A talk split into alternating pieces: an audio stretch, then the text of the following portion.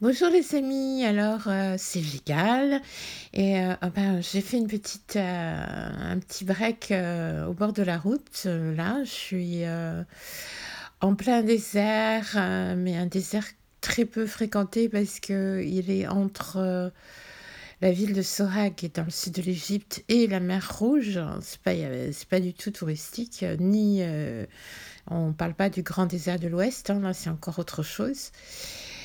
Et je fais une pause parce qu'il fait très chaud et j'ai envie de vous parler euh, tout d'un coup parce que plein de gens me demandent mais euh, d'où vient euh, ce désir d'explorer chez toi tout le temps en permanence? Parce que c'est vrai ça fait plus de 20 ans que je fais ça et je voulais vous parler de l'influence du capitaine Nemo dans ma vie et aussi du point Nemo. je suis pas sûre que beaucoup d'entre vous savent ce que c'est que le point Nemo, sache ce que c'est le, que le point Nemo, mais euh, je vais vous expliquer. Alors déjà, le capitaine Nemo, ça remonte à mon grand-père, parce que quand j'étais petite, euh, mon grand-père qui habitait Paris, s'était acheté une petite maison de campagne euh, au Crotoy, en bord de baie de Somme.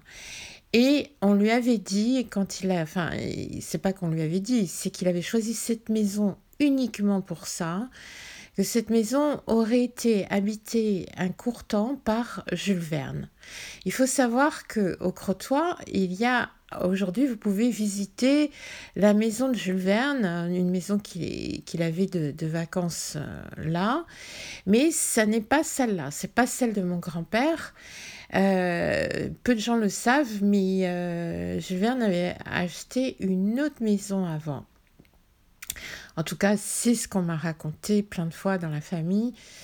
Et j'ai passé beaucoup de vacances euh, dans ma petite enfance dans cette maison. Et je peux dire qu'elle respirait complètement Jules Verne, parce que d'abord, elle avait un jardin euh, qui était très bizarre, c'était un jardin très long. Euh, je sais pas, il faisait peut-être 300, 400, 500 mètres, très long et étroit. pourquoi? Parce que ce jardin donnait pile euh, sur l'eau du port. Euh, qui permettait après, de partir, si on avait un bateau, de partir en baie de Somme. Et puis après, évidemment, euh, la Manche, euh, voilà. Et ce qu'on avait dit à mon grand-père, c'est que Jules Verne avait acheté cette maison. Alors, peut-être l'avait-il louée, hein, pas acheté au départ, avant d'acheter l'autre. Mais parce que justement, ce jardin donnait sur euh, l'eau du port, parce qu'il a enfin n'y a pas beaucoup de maisons qui ont un jardin qui donne direct euh, sur un accès au port, et que c'est là qu'il aurait fabriqué son prototype du sous-marin Nautilus. Et euh, quand j'étais enfant et qu'on partait en vacances dans cette petite maison, on, voyait plein de gens qui cherchaient toujours dans la baie de Somme euh, le prototype du, Nautilus, parce qu'il l'aurait utilisé euh, dans la baie de Somme, mais à cause des sables euh, et, des marécages, etc., il n'aurait pas, un jour, son Nautilus ne serait pas revenu, il n'aurait pas il n'aurait pas récupéré son, son, Nautilus en faisant ses essais dans, dans, dans la baie de Somme. Alors, est-ce que c'est une réalité? Est-ce que c'est un mythe? Euh, Pourquoi les gens cherchaient ça dans la baie de, de Somme? Je ne sais pas. Mais en tout cas, voilà ce dans quoi j'ai baigné toute mon enfance et toute ma petite enfance. Et cette maison, vraiment, elle respirait. Alors, c'était une euh, vieille maison, euh, mais elle respirait complètement euh, l'aventure, euh, euh, l'exploration, enfin la présence de Jules Verne a été très forte, très marquée. Et mon grand-père, qui était un fan total de, Jules Verne, lui, même à Paris d'ailleurs, il portait tout le temps la, la, casquette du capitaine Nemo et il avait la pipe. Mon grand-père fumait une pipe en bois. Euh, et je, me rappelle toujours euh, de, de, de, mon grand-père comme ça, c'est très marquant. Et donc, euh, j'ai baigné là-dedans euh, toute mon enfance et on me lisait tous les livres euh, pour enfants, en tout cas de, de, de, de, Jules Verne. évidemment, 20 milieux sous les mers, L'île mystérieuse. Et c'est d'ailleurs là que j'ai pris un goût immodéré pour toutes les îles, surtout pour celles qui sont mystérieuses. comme certains savent, je suis passionnée par les îles en Méditerranée. J'ai je connais par cœur euh, la Sicile que, j'ai euh, fait euh, de, vraiment de fond en comble et d'ailleurs où j'ai trouvé une trentaine de petites pyramides. le journal La Repubblica en Italie m'a fait l'honneur de, de, de, me faire un article sur mes découvertes en Sicile. Et donc voilà, j'ai baigné, c'est là d'où vient mon inspiration, j'ai baigné euh, pendant des, des, des, des, mois, des jours, des semaines entiers dans, cette atmosphère. Depuis ma petite enfance, c'est genre à peu près depuis l'âge de 4 ans euh, jusqu'à l'âge de 11 ans, euh, 10 ans, euh, j'étais là-dedans toute la journée. C'était vraiment très imprégnant. Et ça m'a tellement imprégné que moi, vraiment euh, tout, tout, tout, tout, ce qui est euh, exploration, euh, géographie impossible, parce que il faut se rappeler, mais d'abord le capitaine Nemo, c'est un indépendant, c'est un indépendant total. Et moi, j'ai toujours été indépendante, j'ai toujours aimé l'indépendance. Euh, d'ailleurs, il faut savoir, il y a une petite anecdote, c'est que quand Jules Verne euh, avait écrit la, mort du capitaine Nemo euh, dans son livre, il avait mis à la fin le dernier mot du capitaine Nemo sur son lit de mort, c'était indépendance. Et son éditeur de l'époque lui a fait enlever et a mis à la place Dieu et patrie. C'est pour vous dire comment l'indépendance du capitaine Nemo, euh, elle est toujours là malgré que l'éditeur ait enlevé euh, euh, ce mot du, livre. Et il y a beaucoup de livres de, de, Jules Verne qui sont un peu inconnus, parce qu'on connaît évidemment 20 milieux sous les mers, l'île mystérieuse et tout ça, mais il y a aussi Voyage à travers l'impossible. Ça, il n'y en a pas beaucoup qui ont lu celui-là. Puis plein, plein, plein, plein d'autres que je pourrais citer. En tout cas, il y a toujours une notion d'indépendance, de, mystère, d'île, de, de, euh, de rébellion aussi contre beaucoup de choses. Le capitaine Nemo, je vous rappelle, c'était un... En fait, il était le fils, si je me rappelle bien, d'un d'un Maharaja, mais euh, il avait eu un futur, un, pardon, un passé tellement traumatique qui s'était plongé dans la recherche scientifique et technique et aussi euh, dans la justice. Bon, euh, il y avait aussi un côté sombre hein, chez le capitaine Nemo, mais en tout cas pour les côtés positifs, voilà. Et ça, ça ressemble un peu au mien. J'ai eu aussi un passé très traumatique et ma passion, c'est la recherche scientifique, technique, etc. C'était un fabuleux ingénieur que le capitaine Nemo. Et euh, pour moi, Jules Verne aussi, parce que pour écrire tout ça en détail, son Nautilus, hein, le sous-marin, et, puis plein d'autres choses dans tous ses livres, hein, il a fait un travail euh, qui revient à avoir autant de connaissances que les meilleurs euh, ingénieurs de l'époque. Alors,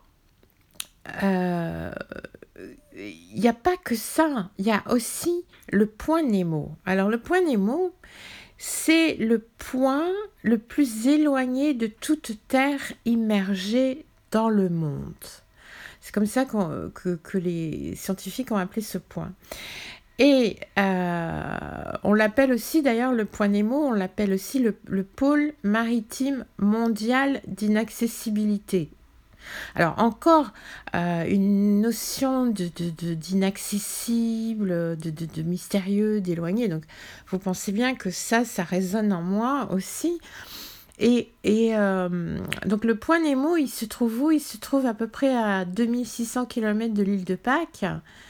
entre les îles antarctiques, la pointe de la Terre de Feu, enfin bref, dans ces eaux-là. D'ailleurs, si vous voulez regarder précisément euh, le point Nemo, je connais par cœur. Hein. c'est 48 degrés, 50 minutes euh, sud, 123 degrés, 20 minutes euh, ouest. Donc allez voir où il se trouve.